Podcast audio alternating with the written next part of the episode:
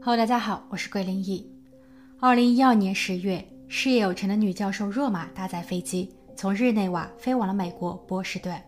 当她在洛根机场通过海关关口时，一位官员检查了她的通行证件，然后若玛被直接带进了小黑屋。官员并没有多做解释，只是给了她一部手机，并允许她致电家人，因为同她随行的还有她三岁的女儿。当若玛联络了她在法国的丈夫后，官员安排人员照看孩子，然后他们给若玛戴上了手铐。若玛被押到了加州城县的一所监狱，她被指控一级谋害罪。由于事发突然，若玛和其家人措手不及。或许沉默不语是一种应对的方式，不过这一回，检方愿意等待。毕竟，为了这个答案，他们已经等了十八年。在若玛被拘留的两个月后，他和检方达成协议。仅以三年的牢狱，从而让十八年前的悬案得以破解。但就在洛玛准备步入法院签署她的认罪协议前一分钟，她变卦了。与此同时，她的丈夫和孩子已经站在了法院门口，他们宣读起了公开声明，直指检方因为想要破案而诬陷好人。他们无情地把女儿从若玛的身边抢走，把柔弱无辜的若玛关进了没有自由的牢房。这不是美国，不是正义，而是迫害。声明过后，若玛似乎成功获得了舆论的支持，但也就在此时，又有一位狡猾的罪犯冒了出来，而他所带来的故事很可能扭转乾坤。那么今天就让我们来深入了解一下关于心理大师若玛和他的故事。若玛一九七四年出生于墨西哥南部的一个小村庄，那里的生活环境十分恶劣，甚至没有流动的干净水源。若玛的父母决定移民美国，从而改变贫穷的现状。当全家人搬入了南加州后，母亲为了能多挣点钱，同时兼任了多份工作。而若玛的父亲则因为诸事不顺，就开始自暴自弃，成为了一个酒鬼。他不但对母亲大吼大叫，常常动粗，还对若玛和若玛的兄弟姐妹们大打出手。在若玛十二岁那年，父亲便非法占有了她。他没有告诉母亲，因为他不想让母亲忧心。况且母亲也不是父亲的对手。若玛强忍屈辱，努力学习，希望能有一天自己学成归来，远离这个病态的父亲，并把母亲和兄弟姐妹们都解救出去。当他以优异的成绩考入了加州顶尖的学府波莫纳时，诺玛以为这一愿望很快就要实现了。但1995年3月25日，正在读大二的若玛却做出了让他这一生都需要为之买单的决定。那一天是周六，一向以学业为重、从不喝酒也不参加聚会的诺玛，不知怎么竟然答应了自己的姐妹一同去酒吧小聚。他在那里遇到了二十五岁的贡萨洛，一位也同样来自于墨西哥的老乡。他们聊天、跳舞，并在活动结束后互留了联络方式。次日一早，贡萨洛致电若玛，约了他和他的姐妹们一起吃早餐。然后他送洛玛回到了学校宿舍，在宿舍楼下。贡萨洛说：“他口渴，希望能走进若玛的寝室接口水喝。”若玛并没有多想，带着他上了楼。但当寝室的门被关闭的那一刻起，贡萨洛的本性就暴露了。他开始强吻并脱掉了若玛的裤子。第二天，若玛去到了校园医务室，他告诉为他检查的护士自己被人侵犯了。但据若玛说，那一位护士并没有采取行动，他只是给了一些关于事后避孕的建议。三周后，四月十六日零点刚过，贡萨罗的汽车被追尾。他刚与一位朋友从邂逅落马的那家酒吧中离开，还没有开出两英里，就有一辆白色货车撞向了他们。贡萨罗很生气，他下车检查状况，谁知白色货车里突然冲出了两个男人，他们对着贡萨罗一顿毒打。贡萨罗的朋友见状后，迅速跑向了周边求援。当他好不容易在附近的一家汽车旅馆中找到了一位愿意来帮他解围的保安，并一同回到了事发地时，他们却发现贡萨洛和白色的面包车都已不见，地上只留下了贡萨洛的一块手表和一只鞋。Now on Netflix, inspired by the unbelievable true story of a fake hitman, comes the new movie, Hitman, from Academy Award nominee Richard Linklater. At 96% certified fresh on Rotten Tomatoes, critics are calling Hitman a smart, sexy crime thriller with surprises at every turn. Starring Glenn Powell and Adria Arjona, Hitman. Now playing on Netflix and in select theaters. Rated R. 一九九五年四月十六日早上八点多，在加州尔湾靠近四零五高速公路的附近，一个被蓝色纸巾包裹多层的男子躺在地上。警员掀开纸巾后，只见男子的皮肤组织已经被切成块状，他的头骨开裂，右手的手指也几乎被斩断。由于数小时前警员才刚接到关于贡萨罗的失踪案，所以很快受害男子的身份被确认。在警方与贡萨洛的哥哥交谈时，了解到贡萨洛已经结婚，他的家里还有两个幼女，只有一岁和两岁。他很爱他们，可他自己也有问题。他在外面还有三个墨西哥女朋友，但很快这些女朋友们的嫌疑均被排除。警员还调查了贡萨洛的朋友圈，但暂时也没有发现谁有作案动机。三周后的五月二十三日。警员在拿到了搜查令后，对贡萨罗的公寓进行了检查。在一张电话账单的背面，警方发现了一个写的歪歪扭扭的名字和两组号码，而这些号码属于诺玛。六月八日，诺玛来到警局，他很不情愿地叙述了自己与贡萨罗的交集。他说自己正在努力忘记床上的事情，但这真的很难。他的成绩已经明显下滑，最近的他也无法集中精力重新振作。不过幸好，她的前任男友詹妮在四月份联络了她。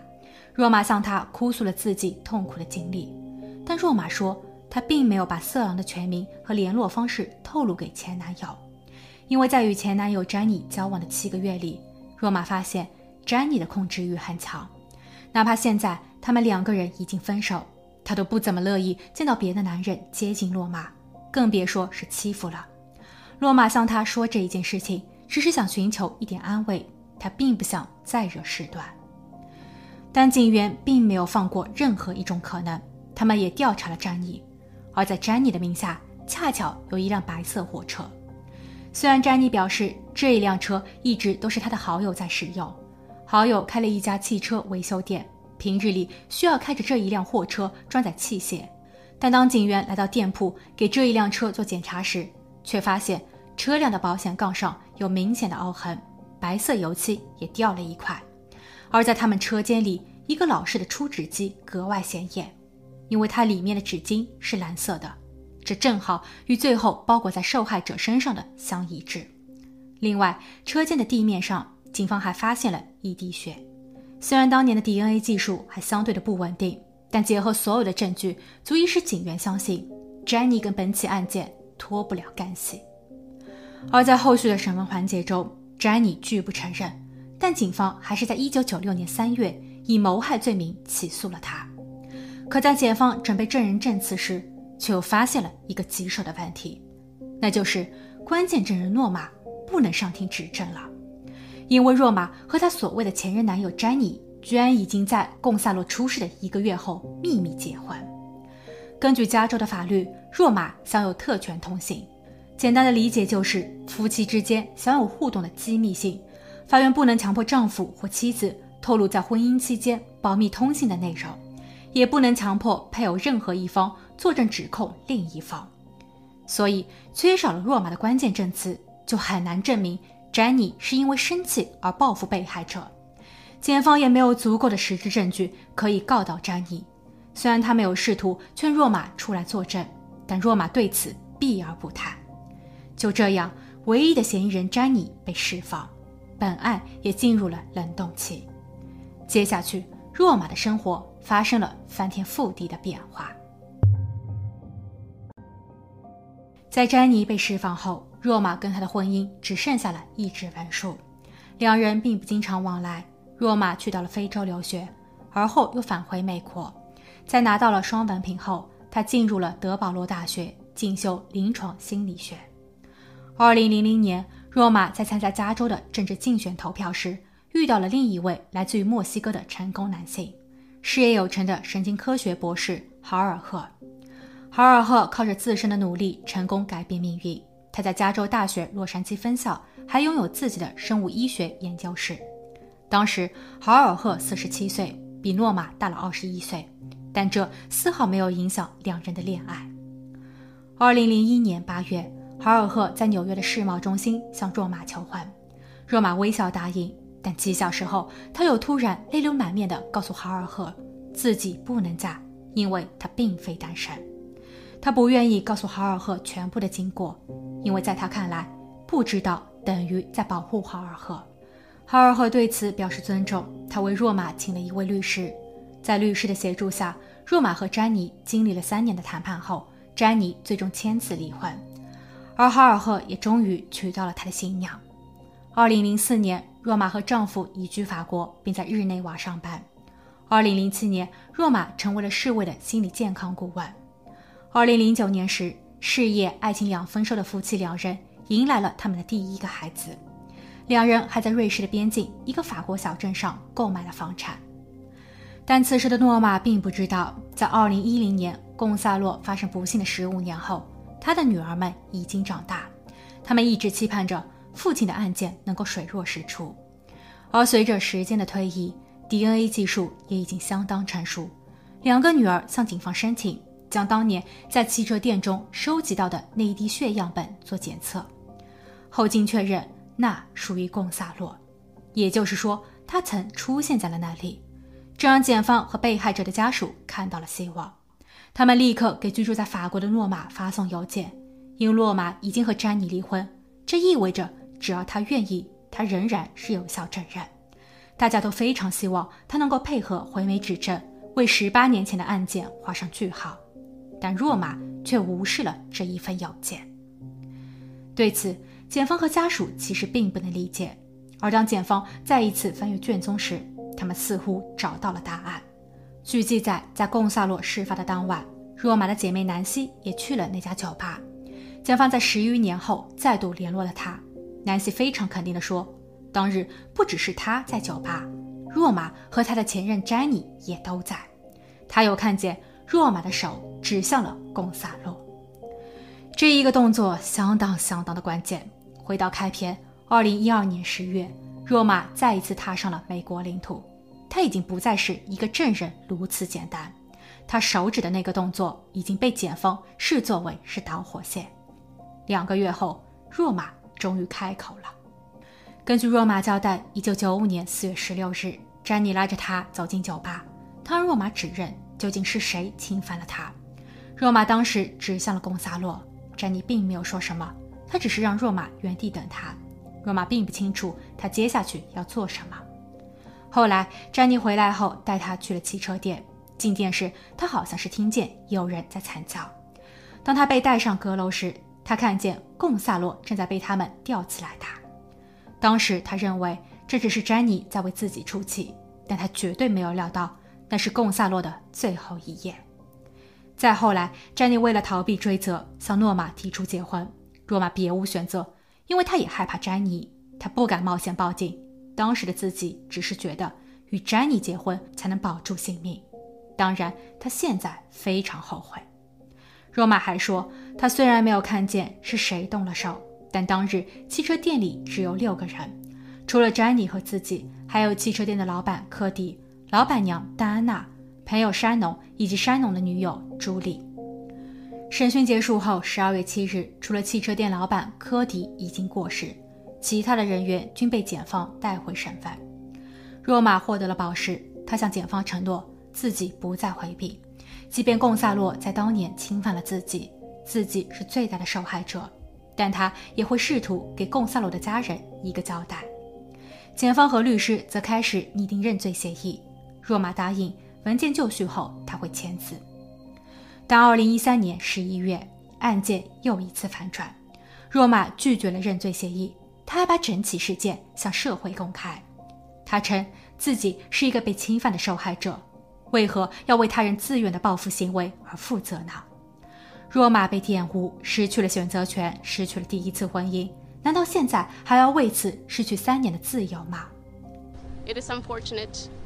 and for that reason, we're coming forward and talking to you about it. The principle of what they're asking me is to plead guilty to something that they know I am not responsible for. It's essentially something that I cannot accept because it would essentially be a lie. This is not America. This is not justice. This is abuse of power. This is the persecution of an innocent woman who has never harmed anyone. 新闻一出，舆论哗然。第二天，拒绝签署认罪协议的若玛再次被捕，而涉案的另一位女性 老板娘戴安娜则向检方揭发，她称若玛不只是仅仅指了指贡萨洛。老板娘戴安娜说，若玛并非不知情，在她的前任詹妮召开集体会议讨论要如何处理贡萨洛时，若玛也在场。行动的第一步是绑架。若玛当时亲眼所见了整个过程，因为他和詹妮的车就跟在白色货车后。而行动的第二步是把贡萨洛拖进汽车店。他记得若玛当时犹豫了一下，他用西班牙语对着大家说：“我不认识他”，暗指自己有些后悔这一次行动。至于最后动手的那个人，戴安娜说是詹妮，因为当贡萨洛被拖出汽车店时，他还有微弱的气息。后来，她的丈夫科迪告诉过她，当他们丢弃贡萨洛时，詹妮刺了他最后一刀。案件的另一位参与者朱莉表示，她能够确认戴安娜证词的第三点：在汽车店门口，若玛有些犹豫。若玛还曾一度想与朱莉去报案，但两人后来被各自的男友威胁了。除了上述对诺玛的不利证词外，警方还查到了更多的疑点。他们都与若玛向舆论所宣传的内容背道而驰。二零一二年，洛马机场被捕时，她和丈夫说她是到美国去参加学术会议，但事实证明，她是与自己的前前男友约定，两人会在康涅狄格州秘密约会一个星期。时间倒退至一九九六年，若玛说自己不得不答应与詹妮结婚，要不然自己可能没命。但警方却查到了很多他与詹妮在婚后拍摄的照片，照片中两个人甜蜜幸福。再回到案发的一九九五年，若玛说她受到了侵犯。虽然检方已经很难找到当年为若玛做检查的护士，但根据医疗的记录显示，当时的护士写下无保护性措施下的性行为，这似乎与侵犯是两个概念。而那天若玛上课迟到了。据他的教授回忆，若玛也并没有向教授哭诉自己的不堪遭遇。最后，作为心理学专业的若玛十分清楚应当如何引导人们的情绪，包括他在新闻发布会上不惜利用自己才四岁的女儿作为煽情的道具。他把自己包装成整一起案件最大的受害者，然后引发公众对于校园性侵的关注。无论是在审讯时，还是在面对记者的采访时。他总能把问题的关键顺势引开，检方不得不倒吸冷气。这个女人实在可怕。关于本起案件的审判，因为詹妮的证据确凿，所以检方想适当提前詹妮的开庭日期。没想到消息一出，若玛立刻有了新行动。他询问自己的律师，看看能否重新签订认罪协议，因为他觉得有太多对于自己不利的证据，哪怕他们都是可以反驳的。但他还是会担心，这会承担过多的风险。他想赶在詹妮审判前出庭指证詹妮。二零一五年四月，詹妮庭审的当日，若玛签下了他的认罪协议。他的前任詹妮在辩护时表示，自己当时是被若玛洗脑了。而若玛在为检方作证的同时，还站出来为自己做了辩护。最后，在贡萨洛离世的二十年后，詹妮被判处无期徒刑，不得假释。若玛因为认罪协议被判处六年监禁，汽车店老板娘戴安娜因为过失罪被判四年，帮凶山农被判无期，二十五年内不得假释。他的女友朱莉后被确认未直接参与伤害行为，又因主动交代了案件事实，获得了豁免权。若玛在二零一八年六月提前获释，他与他的支持者们仍然坚称这是一场骗局。若玛的牢狱之灾是在为詹妮买单，是在为他年少时大意的给仅仅只认识了几小时的老乡留下了电话号码而买单。但贡萨罗的家人却表示，洛玛聪明狡猾，他还在操纵人心。好了，今天的案件就分享到这，我们下期见。